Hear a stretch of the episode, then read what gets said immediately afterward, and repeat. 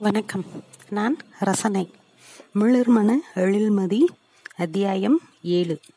எழுதியவர் திரு. நர்சன். குழந்தையிடம் இருந்து பெறப்படும் முத்தத்தைப் போல நிகழ வேண்டும் மரணம்.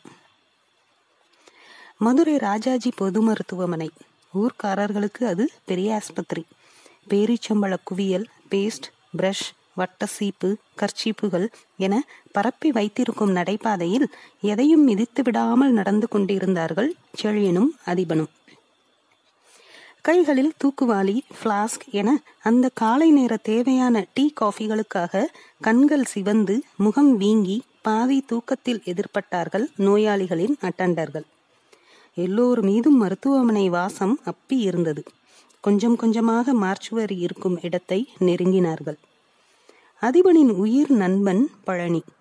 செழியனுக்கு அதிபன் செட் ஆட்கள் அவர்களின் கிரிக்கெட் அரசியல் பேச்சு பெண்கள் குறித்த ஜாடை பேச்சுகள் ஆகியவற்றை கேட்க பிடிக்கும் என்பதால் அவர்களோடு அந்த நீண்ட திண்ணையில் ஒரு ஓரத்தில் அமர்ந்தும் நின்றும் என பொழுதை கழிப்பான்.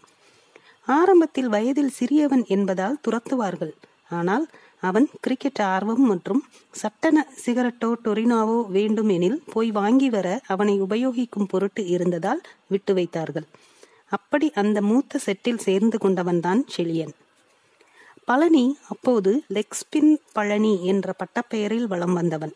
பழனி ஸ்பின்னர் கிடையாது. ஆனால் லெக் ஸ்பின்னை அந்த ஷேன் வார்னையே வந்து போட்டாலும் இரண்டடி இறங்கி விலகி மேலே தூக்கி விடுவான்.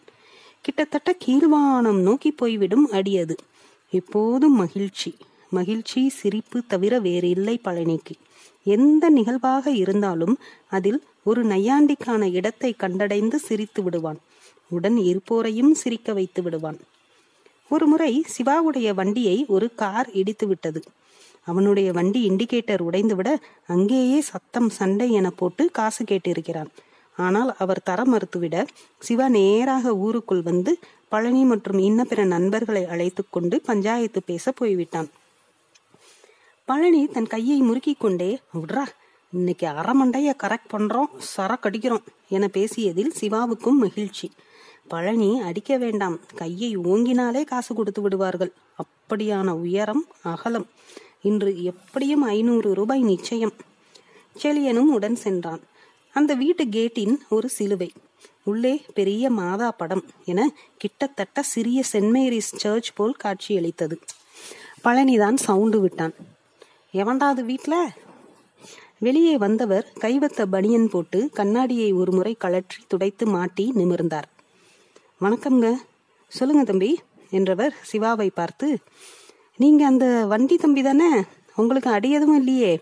என கிட்டத்தட்ட இயேசு கிறிஸ்துவே இறங்கி வந்தவர் போல் பேசி நான் நேராத்தான் வந்தேன் தம்பி என்று முடிக்கவும் பழனி அப்ப நீங்க நேராத்தான் வந்திருக்கீங்க என முடித்துக்கொண்டு திரும்ப சிவா பரிதாபமாக பார்த்தான். சிவாவிடம் பழனி மீண்டும் அவரைப் போலவே சார் நேராத்தான் வந்தாராம். நீ வா என அழைத்து கொண்டு வெளியே வந்து விட்டான்.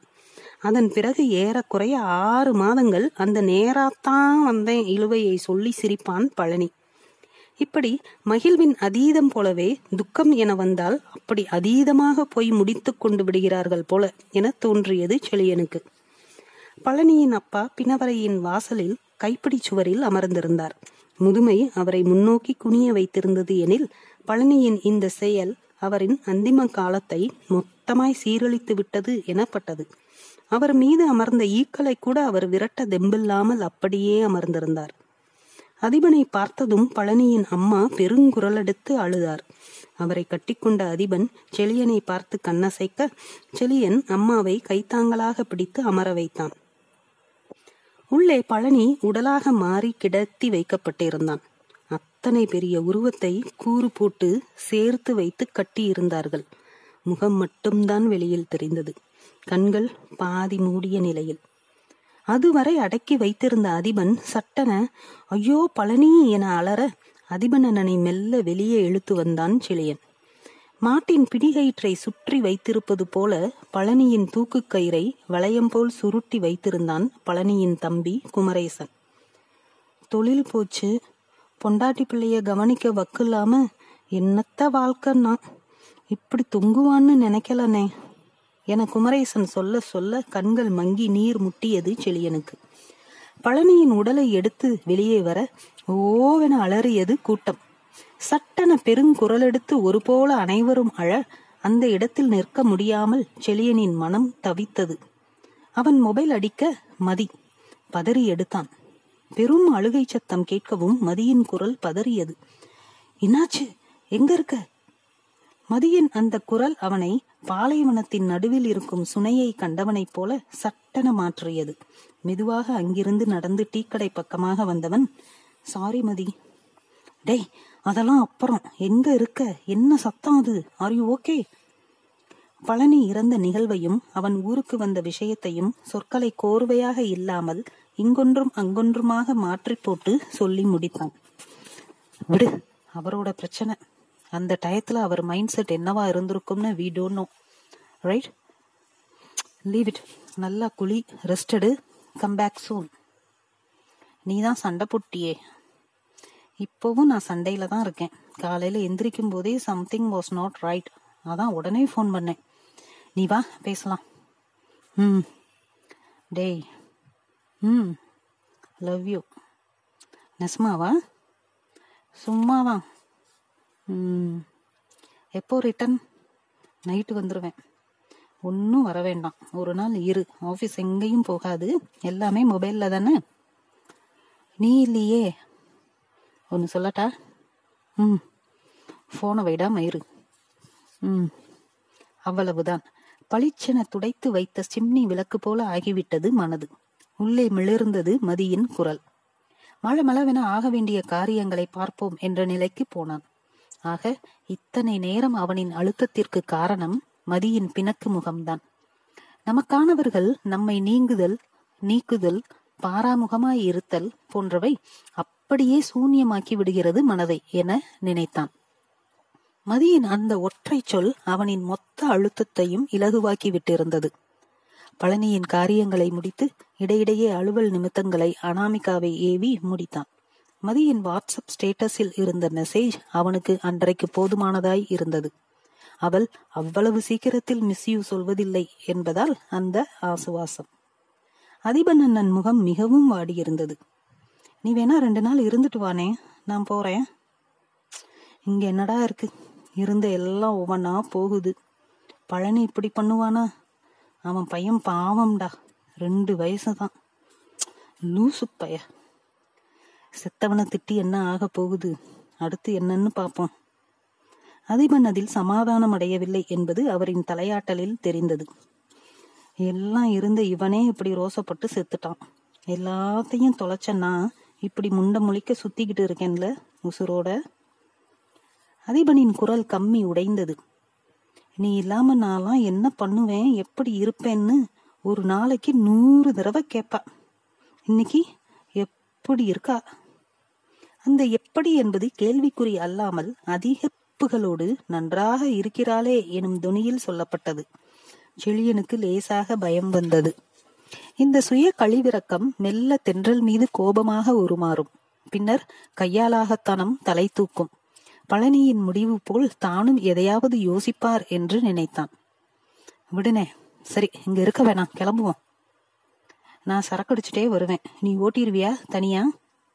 அதெல்லாம் ஓட்டிடுவேன் நாளைக்கு முக்கியமான மீட்டிங் இருக்கு. கிளம்புவோம். அதிபனை தனியாக விடக்கூடாது அந்த சூழலில் என்று முடிவெடுத்து கிளப்பி விட்டான் காரையும் அதிபனையும் சென்னை நோக்கி. திருச்சியை தாண்டும் போது ஒரு நாய் நடு ரோட்டில் துடித்துக் கொண்டிருப்பதை ஹை பீமில் பார்த்து சட்டென நிதானித்து ஓரங்கட்டி ஓட்டினான் செழியன். அவன் தோள்பட்டையை அழுத்தமாக பற்றினான் அதிபன். திருப்பு வண்டியை யூட்டன் போடு. நாய் மேல எவனோ மோதிட்டு போயிட்டானே வேற ஒண்ணும் இல்ல. நீ சரக்கா போட்டு சிலம்பாத. சொல்றேன்ல திருப்பு. வண்டியை யூட்டர்ன் எடுத்து மீண்டும் அந்த இடத்திற்கு வந்தான் செழியன். அதிபன் காரிலிருந்து எட்டி பார்த்தான். பாதி உடலின் மீது லாரி ஏறி இறங்கி இருந்தது. குற்று உயிராய் துடித்துக் கொண்டிருந்தது. காப்பாத்த முடியாது. அரைச்சிட்டான். ஆமாண்ணே. மேல ஏத்திரு. குன்று பாவம். அண்ணே இறங்குடா என செளியனை இழுத்து அதிபன் அமர்ந்து சரையில் என அதன் மீது ஏற்றி கொன்றான். சற்று தள்ளி வண்டியை நிறுத்தி செளியனிடம் கொடுத்துவிட்டு முகத்தை கழுவினான். டிக்கியிலிருந்து ஒரு பாட்டிலை எடுத்து குடித்துக்கொண்டே இருக்கையை தளர்வாக்கி சாய்ந்து அமர்ந்தான். இப்பதான் நிம்மதி. பாவம்டா. வலியோட எவ்வளவு நேரம் துடிக்கும்? இப்ப விடுதலை என பாட்டிலை மூடி வைத்துவிட்டு சாய்ந்து படுத்தான். இரவு நேர நெடுஞ்சாலை முன்னர் செல்லும் வாகனங்களின் பிரேக் லைட்டுகளிலும் எதிர் ரோட்டில் வரும் வாகனங்களின் உயர்கற்றை வெளிச்சங்களிலும் நிரம்பி வழிந்தாலும் ஒரு நிச்சலனம் குடிகொண்டிருந்தது. அதிபன் தூக்கம் வராமலும் போதையிலும் அனத்தத் துவங்கினான். செலி அண்ணே தென்றல் நிஜமாவே என்னை கேட்டுச்சாடா? படுனே காலையில பேசுவோம். நான் அவளை விட்டுருக்க கூடாதுல்ல? ம் என்ன அவ என்ன பண்ணா தெரியுமா? உண்மையில் என்ன நடந்தது என்று எவருக்கும் தெரியாது. செழியன் ஆர்வமுந்த கேட்டான். சொல்லுனே என்ன பண்ணாங்க? ஏன் இப்படி பிரிஞ்சீங்க? அதிபன் இருக்கையை சரி செய்து நேராக அமர்ந்து கொண்டு பின் சீட்டில் வைத்த பாட்டிலை எடுத்து கொஞ்சம் குடித்துவிட்டு எங்களுக்குள்ள நடந்த விஷயத்த மூணாவது மனுஷன்ட்ட சொல்றது கரெக்டா தப்புடா? ம். கழுத்தை அறுத்தாலும் நம்ம கூட இருந்துட்டு சூழ்நிலையால இப்ப பிரிஞ்சோ நமக்கு எதிராவோ நிக்கிறவங்கள பத்தி தப்பாவோ ஜாட பேச்சோ பேசக்கூடாது. புரியுதா? சொல்லிவிட்டு அமர்ந்த வாக்கில் அப்படியே தூங்க துவங்கினான் அதிபன். வண்டியை ஓரங்கட்டி நிறுத்தி இருக்கையை பின்னோக்கி தளர்த்தி அவரை படுக்க வைத்துவிட்டு மொபைலை எடுத்து பார்த்தான். ஹோ பால் ஓகே? என்ற மதியின் செய்திக்கு பதிலாக கட்டை விரல் உயர்த்தலையும் உதட்டு முத்தம் எமோஜியையும் அனுப்பினான். பதிலுக்கு அவள் அனுப்பிய இதயம் பெரிதாகி துடித்தது தடக் தடக் என. செழியன் உற்சாகமாய் காரை உசுப்ப அது சென்னை நோக்கி பாயத் துவங்கியது. நன்றி.